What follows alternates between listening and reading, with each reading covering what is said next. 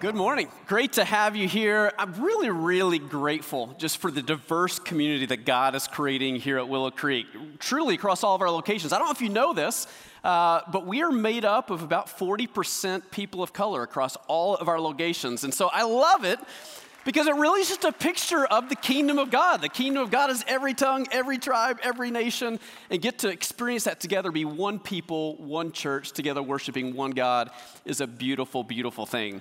Uh, we're so grateful you are here this morning. want to welcome our Willow locations. Also, welcome those of you joining us online. Great to have you here. Uh, I'm really excited about today. I think today is going to be a really, really special day, maybe one that we will remember for a very long time. Now, as I think about my, my couple of years that I've been a part of the team here at Willow Creek, one of the things that I've learned about you is you're a group of people that likes to be challenged. Uh, I actually was told that when I first joined the team. They said, Sean, we here at Willow Creek, we are a high challenge culture. And I remember when I first joined the team, I'm like, I don't even know people. Can I challenge people yet, right? Because uh, I don't have a lot of trust yet. But what I've discovered over my time here at Willow, this is a this is a community of faith that understands we've got one God given life and we want to use that life to its fullest potential to expand God's kingdom and glorify Him, right? That's just kind of who we are. And I've watched over and over again how this community of faith just rises to challenges and just does amazing things for the sake of God's kingdom. Uh, we've already highlighted a couple of them, but it was a, a couple weeks ago. We laid out this crazy goal that we might be able to pack 1 million seed packs together. Just so you know, we knew internally that that was going to require 75% of our church attendance to say yes to show up to pack seats. And just so you know, 75% of a church attendance showing up to do anything, that is unprecedented. It doesn't happen. And yet you did it. And you showed up and you packed a million seats. It's amazing. It's amazing. Uh, a couple weeks ago, we talked about celebration of hope uh, I, I, shared that we had this miracle goal, and it was going to take a God given miracle to help us get there. We had a goal of raising $1.7 million to, to give to our global partners to fuel God's work globally. It was a it was an audacious goal. And we are not quite there, but we have one more week to give. And I don't know, I just think that you're the kind of people that loves to rise to a challenge, and maybe, just maybe, God will take us over that finish line this week. Now, today, I'm going to challenge you in a unique way, in a different way. I'm going to challenge you to do something that you're going to hear it and you're going to say to yourself, I can never do that. And I'm going to tell you, you can do that. And I'm actually going to ask you to do that. And so I just want you to lean in to potentially how God might lead your heart to do something that you never thought possible that you could do. I'll get there in a minute. But in order to get there, I want to take us to week two of the series we started last week that's called Unsung. Uh, this whole series is about the unsung heroes uh, that we see all throughout Scripture. These, these biblical heroes that do so incredible, incredible things. And there's so much about us learning from their lives that we too can step into our own unsung heroic moments of what God is going to do in our lives. And so today we're going to be in a story that might be somewhat familiar to some of us. It's the story of Mordecai and Esther. It's located for us in the book of Esther. So if you've got a Bible with you, you can go to the Old Testament book called Esther. We're going to be in chapters 2, 3, and 4. Now, if you know anything about the book of Esther, you know that it's set in the, under, under the power of Persia. Persia was the, was the nation in charge at the time, and they had a massive kingdom. Uh, it, it, was a kingdom that spread all the way from modern day uh, India all the way to northern Africa. Uh, at the time, about 40% of the world's population functioned under the reign of Persia. I mean, they were a powerhouse. They were, they were wealthy, they were powerful, they were prominent. And when you get to Esther chapter 1, you meet the leader of all of Persia. His name was King Xerxes, powerful man, wealthy man who loved to invite people who would join him in the expansion of his kingdom. And he made all these promises that they too would enjoy the same wealth and power that he got to experience. And so, in order to put this power and wealth on display, he decided he's going to throw a party. It is a massive party. And it's not just one of these like mamby-pamby parties. This was a 180 day party. Six months of music, dancing, eating, drinking. It was a crazy party. Now, as you would imagine, when you have unlimited food and wine for a lot of days, once you get a few weeks into this, it is the recipe for some shenanigans. And that's not surprising that you see some shenanigans in Esther chapter 1. At some point, when he'd had a little too much to drink, King Xerxes decided he wanted to do this. He calls for his wife, Queen Vashti. He asks her to do a little dance for the boys. Queen Vashti was not having it. She's like, I'm not doing it. And I read that, I'm like, good for you. You go, girl. She's like standing like, I'm not doing that. Now, back in the ancient world, you could not refuse the command of a king. And so, after a little bit of discussion, what King Xerxes decided to do is he was going to banish his wife, banish the queen, that she was now banished from the kingdom. Maybe a little bit of a hot headed decision in a moment. But that's the setting that we have in the book of Esther as we eventually meet our heroes, Mordecai and Esther. What's interesting about their stories is when you meet them, they are far from the heroes that they ultimately become. But what we learn so much about their story is about really what it looks like for God's purpose to reign through people's lives. What's fascinating about the book of Esther is it's the only book in all of Scripture that God is never mentioned in the book. God is never named. And yet, if you read the book, you see that God is ever present in every conversation, in every twist and turn, in every outcome. God's fingerprints are on the entire story. And there's so much about the book of Esther that resonates with my own life that sometimes I'm wanting God to do something big. I mean, like, spec- like spectacular. I'm wanting the burning bush moment, the audible voice of God coming down. But what I find is God works in my life often like He works in the book of Esther, in ordinary ways, through extraordinary, uh, through ordinary people, in order to do extraordinary types of things. That's the story of Mordecai and Esther but far from heroes at the very beginning. Yet eventually they step into their God given purpose. How about you? Wouldn't you want to be somebody who steps into your God given purpose? Don't you want to be somebody that even though you're ordinary person doing ordinary things, that maybe God would do something extraordinary through you? If you've ever longed to really live your life in a way that matters, a way that counts, to do something significant on God's behalf, and we understand the, the unsung heroic moments of our own journey, it all starts with this. We've got to learn to be people who realize that we have been set apart. We just realize we've been set apart and set apart by God.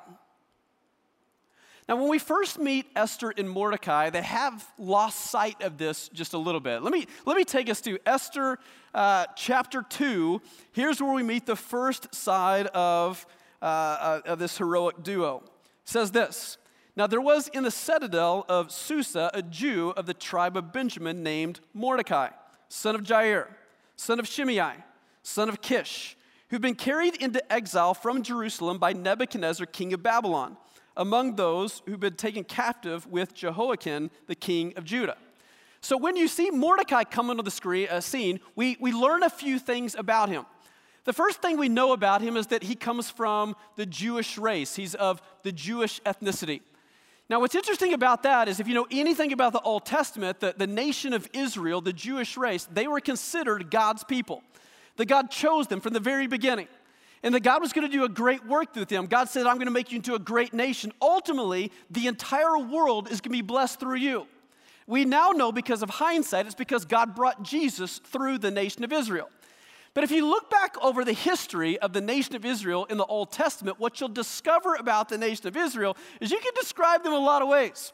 You can say in some ways that they were stubborn, in other ways they were disobedient, but despite the ups and downs, the twists and turns, the all arounds, what was always true about the people is they were set apart to be God's people. That from the very beginning, God set them apart and says, I want you to live uniquely. I don't want you to live like everybody else. I want you to live differently than the world that I'm trying to change. And so, practically, that fleshed itself out in a lot of ways. And so, they were told that they weren't supposed to worship the other gods that the other nations were worshiping. They were told that they were supposed to abstain from certain foods, that they were not supposed to intermarry with these other nations because God has set them apart. They were God's people, they were holy people, they were distinctly different. They did not look like the world in which they lived. But what's interesting is when you meet Mordecai, he lost sight a little bit of this set apartness that would have been connected to his ethnicity as a Jewish person.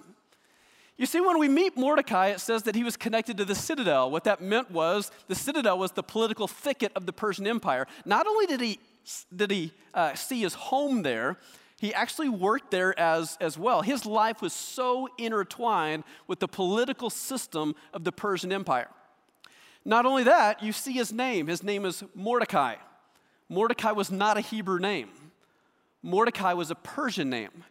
It's a derivative of, of the name Marduk, which is actually a Persian god. Here we have Mordecai, who was named after a pagan god, and his life is intertwined with the pagan political system. It would be almost like if somebody was a really strong, faith filled Christian family and they named their kid Buddha. We would think that was weird. Or if somebody was a, was a really, really strong, faith filled, Christian believing family and they decided to go fight in the Taliban army, be like, what? That doesn't make sense. And that's the juxtaposition of when you meet Mordecai that one, he is a Jewish person, but his life is not set, as, set apart. His life is so intertwined with the pagan political system. How in the world did that happen? Well, the text kind of tells us what happened. Here's the back half of that verse. It said that, that he was the son of Jair, he was the son of Shimei, he was the son of Kish, who'd been carried into exile from Jerusalem. Did you catch it? He's three generations away from Jerusalem. Uh, he's a third generation exile. We don't know exactly what happened, but at some point in all along the line, his life blended into the culture in which he now lived. That now there is no distinction between his life and the pagan surroundings that he found himself in. There was no standing up, no standing out. It was about blending in, not creating a ruckus. In some senses, you would say he traded his spiritual identity for personal security. Not very heroic. I would go as far to say that it kind of ran in the family. Uh, you inter- are introduced to somebody else uh, a few verses later, it says this Now Mordecai had a cousin named Hadassah, whom he had brought up because she had neither father nor mother. This young woman, who was known as Esther, had a lovely figure and was beautiful. Mordecai had taken her as his own daughter when her father and her mother had died. What's interesting is when you meet Esther, you first meet her by her Hebrew name, Hadassah.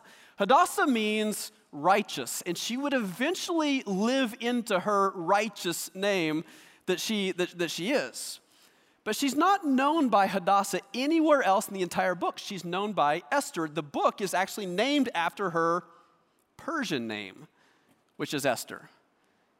Uh, the name Esther in Persia literally means star. It was another connection to another Persian god. The other connotation of the name Esther was to hide or even to disguise. And they did that very well. They were God's people, Jewish people, but it was an identity that they hid and they disguised. It said very bluntly a couple of verses later, it says that Esther had not revealed her nationality and family background because Mordecai had forbidden her to do so. Disguise and compromise that's where we meet Mordecai and Esther. That's what they're described early on in their journey. They look nothing like who they were called to be. They look everything like the surroundings that they now find themselves in. So much so that going back to chapter one, when this King Xerxes is now looking for a new wife because he had banished Queen Vashti, he holds a little bit of a you might say a, a, a, pageant contest, but I think it's probably a little bit more like the reality TV show The Bachelor. Right? King Xerxes is the bachelor, and he brings a lot of ladies in that he tries to woo for his own affection. Who knew that the first season of The Bachelor was in 479 BC in Persia? Check that out. I mean, full of like a fantasy suite and all. And what it's interesting is that Mordecai enters Esther into the first season of The Bachelor. And he basically says, Don't let anybody know who you really are. Disguise, compromise, whatever it takes to get the final rose. And she did.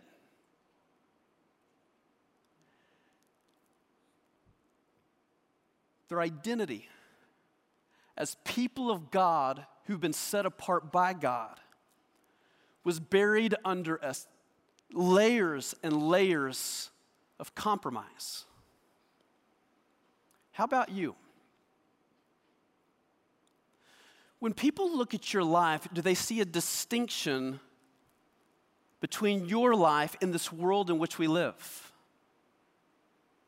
You and I, much like the people of God in the Old Testament, we are called to be set apart, distinctly different, not look like the, the world that surrounds us. Paul writes it this way Book of Romans, chapter 12, it says this Do not conform to the pattern of this world, but be transformed by the renewing of your mind. Then you'll be able to test and approve what God's will is, his good and pleasing and perfect will. Did you catch what it says at the beginning? Do not conform to the patterns of this world. Because you're set apart, distinctly different. Those who claim the name of Jesus don't look like the world in which we live. We should see a distinction between our lives and the world in which we live. Now, the older I get, and you probably observe the same thing, the more the older I get, the more of a distinction I see a difference between the trajectory of where this world is going and the trajectory where God is calling our lives. Very different. I'm watching our country, our culture, the value system going in a completely different direction than where God's calling us. The question is when we face those reality, what do we do? Do we stand up? Do we stand out? Do we just blend in? Take the easy road? Don't rock the boat. God's people were supposed to be set apart. What does that mean practically? It means for those who claim the name of Jesus, my assumption is those people should handle conflict differently. It should be seasoned with grace and truth. Uh, my, my assumption would be that, that those who are claiming to be people of God would be people who see disagreement differently. Disagreement's inevitable, division is optional. And people of God choose unity particularly with one another. People of God are marked with grace. They're marked with forgiveness. They're marked with choices that are connected to a value system that's different than the world in which we live. Here's why this matters. Uh, around here at Willow, we talk a lot about changing the world, but here's the truth no one has ever changed the world by doing what it is already doing. That makes some sense? If you want to change the world, we got to live differently. We got to give the world a compelling reason to do something different, right? No one has ever changed the world by doing what the world is doing because God's people have been called to live a life that's set apart, that's uniquely different, that's distinctly different. It's only then and then only will we be able to step into the heroic things, the God given purpose that God has for me and you. Recognize that your life has been set apart. Here's the second piece that we've got to be people, if we want to step into our God given purpose, we've got to be people who are willing to, what I would say, embra- embrace the test. Embrace the test. I would go as far to say this. When you meet Mordecai and Esther in the book of Esther, God really can't do a whole lot with their life. Their life looks exactly like the world that God is trying to change. But God gives them a, what I would say, a test, an opportunity to do it different. That God needs to bring a change in their lives because if God brings a change in their lives, God can bring a change in the world through their lives. And so God gives them a chance to set their own lives apart, to, to look distinctly different. He gives a test to both Mordecai and to Esther, two different tests with the ultimate same purpose to draw their lives closer to God so they can be agents of change for Him in this world. Here's Mordecai's test uh, Mordecai has this test of whether or not he will bow down to a guy by the name of Haman. You meet Haman in chapter 3. It says this. It says, After these events, King Xerxes honored Haman, son of Hammedatha the Agagite. That is really fun to say, just so you know. Uh, how about let's just say that after me, just because I want to give you the same joy that I just got. So somebody say Hammedatha, the Agagite. Gesundheit. Okay. Um, so here we go. After these events, King Xerxes honored Haman, son of Hammedatha, the Agagite, elevating him and giving him the seat of uh, honor higher than all that of the other nobles. All the royal officials at the king's gate knelt down and paid honor to Haman, for the king had commanded this concerning him. But Mordecai would not kneel down or pay him honor. When the royal officials at the king's gate asked Mordecai, Why do you disobey the king's command? Day after day they spoke to him, but he refused to comply. Do you see what's happening? Uh, King Xerxes honored this guy by the name of Haman, son of Hammedatha, the Agagite. It kind of sounds like an evil, villainous type of name, doesn't it? And what's interesting about that is not only did he honor him to this kind of the, the right hand, the, the second in command in all of the empire, but said there was a decree, an order that every time you came in Haman's presence that you would bow down to him. Now that would not have been uncommon in the Persian Empire. What Persia did is when they conquered a nation, they allowed that nation to worship their own gods, but they asked them to also worship the Persian gods. Some of the Persian gods were actually people in power in the Persian Empire. And so there's a command that says that you, you've got to bow your knee to Haman every time you're around him. Now, here's the challenge Mordecai worked in the citadel. He lived at the citadel. He would have brushed shoulders with Haman all of the time. And even though he's three generations removed from the exile, he hasn't lost sight of all of his Jewish identity. He knows it's somewhere deep within him that as a, as a Jewish person, as a person of God who's been set apart and called out, he was not to bow his knee to anybody or anything other than God. And it's deep within him. This command goes out, Haman walks by, and Mordecai passes the test. He refuses to do so. Now, in the moment when he refuses to bow that knee, what, what he immediately does is he busts himself out. He can no longer hide the fact of his Jewish identity. It is now on full display as he's the only knee that is not bowing. And so, day after day, this happens. People are going, What up with that, man? You're going to get yourself into trouble. But he's okay now with taking a stand. Here's the next verse. It says, Therefore, they told Haman about it to see whether Mordecai's behavior would be tolerated, for he had told them he was a Jew. When Haman saw that Mordecai would not kneel or, or pay him honor, he was enraged. Yet, having learned who Mordecai's people were, he scorned the idea of killing only Mordecai. Instead, Haman looked for a way to destroy all of Mordecai's people, the Jews, throughout the entire kingdom of Xerxes. Holy smokes. That escalated quickly. You have Haman, who is feeling pretty good about himself, this command for people to bow down. Mordecai refuses, and by refusing, Mordecai not only jeopardizes his own life, but puts into jeopardy every single Jewish person throughout the entire empire. Haman takes it. He takes this information back to the king. There's a decree that, that, that literally will lead to the extermination of the entire Jewish race. Houston, we got a problem. But the beautiful thing is, even despite such incredible opposition, even when his own life is on the line and his entire nation's life is on the line, Mordecai is now willing to take a stand. He's willing to be set apart. He's, he's willing to, to really stand up for God when nobody else is willing to stand up for God. He's passed the test. Esther's about to get her own test. What's interesting is Esther's test looks a little bit different. Again, as I mentioned earlier, she got the final rose. She's now the queen of Persia, even though the king doesn't know of her Jewish descent. And so Mordecai asks her for a little bit of help. And, and, and she's a little bit resistant. Here's what she says She says, All the king's officials and people of royal provinces know that for any man or woman who approaches the king in the inner court without being summoned, the king has but one law that they be put to death unless the king extends the gold scepter to them and spares their lives. But 30 days have passed since I was called to go to the king. Here's what Esther's saying Esther's saying, Mordecai, I see the problem. I see the problem with our entire people, but I'm not sure I can help you out.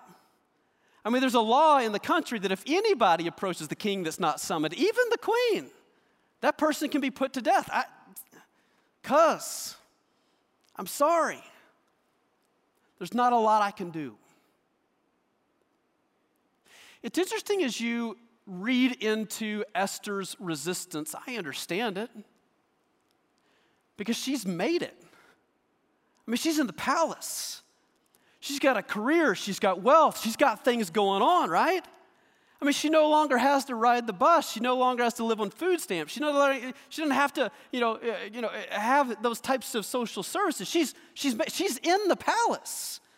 Like, I'm sorry for you guys, but, but I'm not just a Jew. I'm kind of an upper Jew right now. And the question becomes for Esther will she see her position as a blessing? Will she see herself as the blessing. I think there's a difference between receiving a blessing and being a blessing. And that's Esther's test. Will she see the blessing really just for herself, or will she see the blessing as something to be extended through her? I would go as far to say if you look at scripture and you look at the word blessing, blessing is always a twofold piece to it. I would say it's provision plus a purpose. It is resources plus a reason. It's not just having something, it's doing something in particular with what you have. The blessing is not in what you have, blessing is when you choose to give it away. So, for example, for some of you, you have an incredible marriage. You might call it a blessed marriage. Uh, I'm unfortunate enough, today is my wedding anniversary. 18 years today, which is pretty awesome. And God's blessed me. Uh, I have an amazing, amazing wife. We have an amazing relationship. But again, am I just going to be blessed? Or do I see it as an opportunity to be a blessing? For those of you who live in a healthy relationship and healthy marriage, that's amazing. But use it to be a blessing. Because there might be a younger couple around you that could really use your mentoring. There might be a struggling couple around you that could, could, that re- could really use your help. Don't just have a blessing, be a blessing. Uh, for some of you, you might be very successful people in the business world. That's incredible. I'm so excited and happy for you. But don't just have a blessing, be a blessing. In other words, there might be some somebody that's up and coming in your company that if you were to take them under your wing and mentor them, they might be able to get further faster because of you.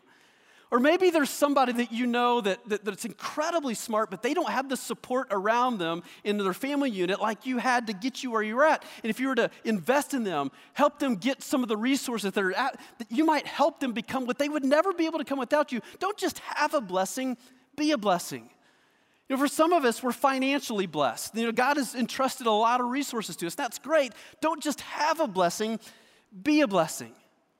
Blessing is only as good as what we're willing to allow God to do through us. That is the dilemma, the test that Esther is trying to face. Will she just have the blessing in the palace, or will she recognize that God put her there for a specific reason and a purpose, not to just be blessed, but to be a blessing? And so Mordecai pushes back on her. And I love uh, Mordecai's words. Here's what, here's what Mordecai says to her. He says, He sent back this answer Do not think that because you're in the king's house, you alone of all the Jews will escape. For if you remain silent at this time, relief and deliverance for the Jews will arise from another place. But you and your father's family will perish. And here's the line. And who knows but that you have come to your royal position for such a time as this. I love those words that roll off the lips of Mordecai. That he says, There is going to come a moment that the king's going to find out your true identity. Don't think that you will be spared from this. That if God doesn't use you, if you're not willing to stand up and stand out for God, if God doesn't use you, I promise He'll just raise up somebody else. And that's the beautiful thing about God, is that God is not limited by, by any, any person or any human. If, if one human says no, it's not like God doesn't have another option, right? God is not limited by you and I. Now, God desires to use you and I, but if for whatever reason we're not willing to be used by God, God's plans will not be thwarted by my no. God will just push me out of the way and raise somebody up who's willing to say yes. It's almost like if, if I'm at one of our Willow locations in the suburbs and I'm wanting to head to the city, there's usually a direct route for me to get there, right? I take one of the interstates into the city, but it's not the only way there.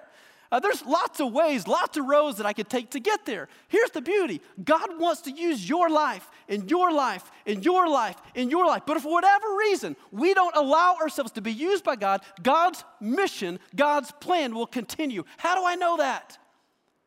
Because God promised that His plan would be made perfect all the way to completion. Whether I participate or not.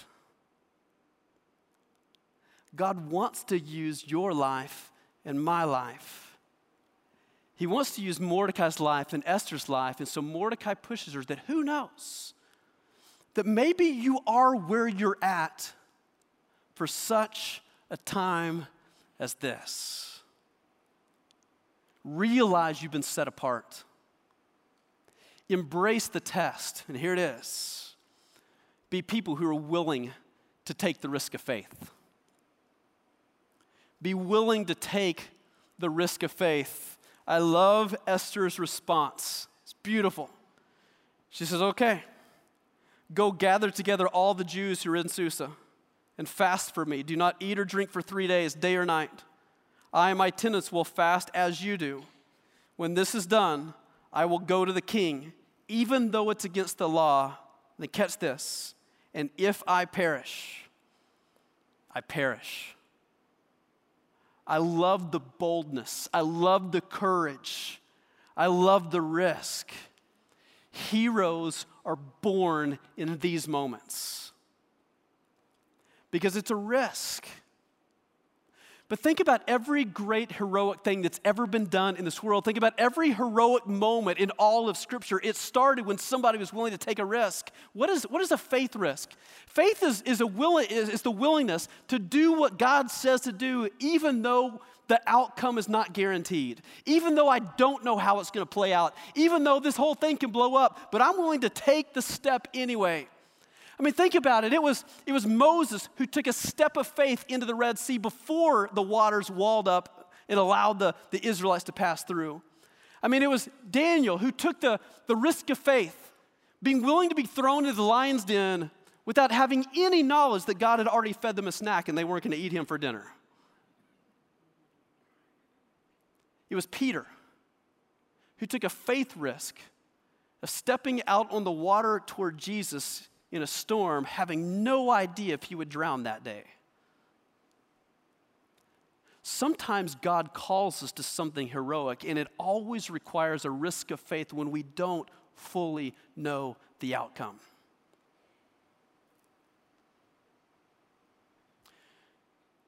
Willow, I believe that we have some heroes in our midst. People who are willing to say, My life is set apart. I'm going to live distinctly different people who are willing to embrace the test, whatever that looks like, and people who are willing to take a step of faith when I don't know fully what the outcome's going to look like. Can I lay a challenge in front of you? Okay, somebody's, okay. somebody's ready for a challenge. A few people ready for a challenge? All right, I started and I told you I'm going to challenge you to do something today. And I told you the moment that I tell you what it is, the first thought in your mind is like, ah, I can't do that. And I'm going to tell you, you can do that. And I'm going to ask you to do that. You ready for it? All right, this year, I'm going to challenge you to run the Chicago Marathon. You're like, okay, Sean, you lost me. You lost me. You said the words run and marathon at the same sentence. Like, I, am out. Like, I, I, I can't do that. Before you, like, totally count me out, let me share with you a little bit of the backdrop of the story. Uh, there have been pockets of people around Willow for literally well more than a decade who've decided to move their feet for the sake of people around the world, to provide clean water for people all around the world by, by walking or running the Chicago Marathon. It seems crazy, right? Uh, but what these pockets of people have always existed at Willow, but we've never done like a big effort trying to pull together a huge team across Willow until now. And the reason we've never done it before is we could never find a connection between that work and our, our, our like global strategy as a church. We wanted to see those things one end of the same.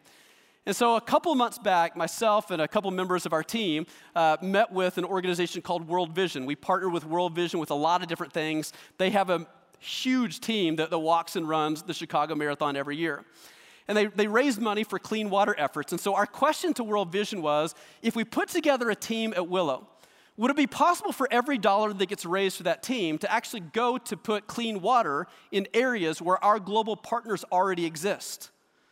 And they said, I don't know. Let me find out. And they came back a couple of weeks later and they said, we, we found a place that there's overlap between the work that we do and the work your partners do, particularly in the state of Rajasthan, India. And in Rajasthan, India, if you know anything about that particular part of India, it's in the northwest part of India. It is the, is the state with the largest land mass in the country of India. It is home to 84 million people and at the same time has less than 1% of the clean water in the entire country. Water security is a huge, huge issue. Our partners have identified that as a huge, huge issue. And so World Vision came back to us and said if you put together a, a team uh, for, uh, through Willow Creek. Every single dollar that gets raised for that team, we will use to put clean water, uh, you know, wells and clean water, make clean water available in that particular part of, of the globe, really supporting the global work that Willow is already doing. And I thought, ha ha, that's the ticket. We can do that. And so we began to think about that. We began to pray about it. And we, we, we started praying about it and dreaming about it and said, not only, not only should we put together a team, I think we should put together the largest team that Team World Vision has ever assembled in their 17 year history. I think we can do that.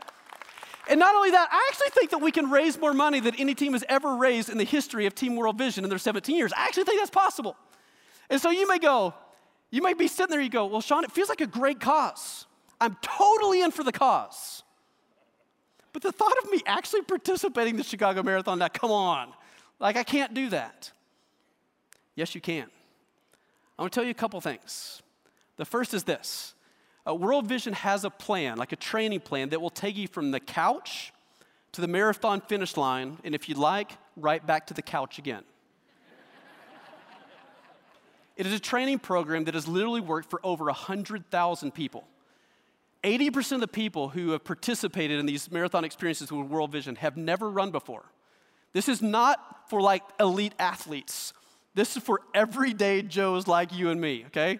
Uh, uh, the, the Team World Vision, they call themselves the back of the Packers because they always finish last in these races because it's not about finishing first. It's not about the level of your fitness, it's about the size of your heart to move your feet for people who matter. Here's the second piece. Is there people who've already gone before you that proven that can be, this can be done? I'm going to put a couple pictures up on the screen. Uh, this is this is Henry on the left. Henry's 86 years old when he ran his first marathon. There's Ron in the middle. Ron was 300 pounds when Ron said yes to jumping into the marathon. It was, it was more walking than running at first, but it was possible, right? Uh, this, is, this is Kathy on the right. Kathy's a school teacher. And she described her own journey, just the labels that she felt like she wore, that she said, My life was, I was, I was divorced, scattered, messy, borderline depressed. Then I jumped on this team, and new labels began to affix to me of discipline, courage, faith. And I wore this superhero cape in my classroom to show my students that ordinary people can do heroic things. And that's the heartbeat of this team. You don't have to be an athlete. You don't even have to like have run anything anywhere. You don't even have to be somebody who runs if you're chased, right? You just have to have an openness and willingness to take a faith risk for God. Our goal is to be able to provide clean water for 10,000 children. 10,000 children like Grace. A good buddy of mine uh, sponsors a child through World Vision. I sponsor a few of them myself. And he had the opportunity to travel to Africa to meet his sponsor child, Grace. When he was there, they were talking a little about clean water that was brought to the area in which Grace lived, and he asked her, Tell me the difference that clean water has made in your life. Without batting an eye, she says, I want to be a lawyer.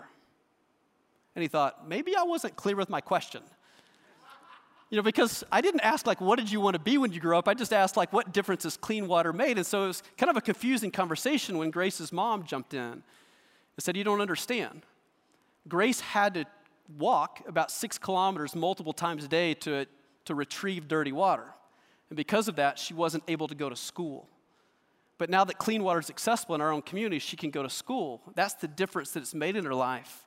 She can raise her eyes and dream again. She wants to be a lawyer. My friend Josh said that moment marked me. Now think about what would it look like for Willow Creek to put together the largest team that's ever run the Chicago Marathon, raising the most money that, that World Vision's ever raised the Chicago Marathon. So that story of grace can be multiplied 10,000 times. Willow, you can do this. In a moment, I'm going to show you a quick little video. As I show you the video, two voices are going to speak into your head. One voice is going to tell you, There's no way, you can't do this. Other people should do this instead of you. And there's another voice that's going to start talking and it's going to say, What if? What if I took a risk of faith? What if I stepped out of my comfort zone? What if I did something that I didn't think I was capable of doing? And in doing so, if you listen to that voice, you will change other people's lives while changing your own at the same time, I promise. That who knows? That maybe, just maybe, God brought you here today for such a time as this.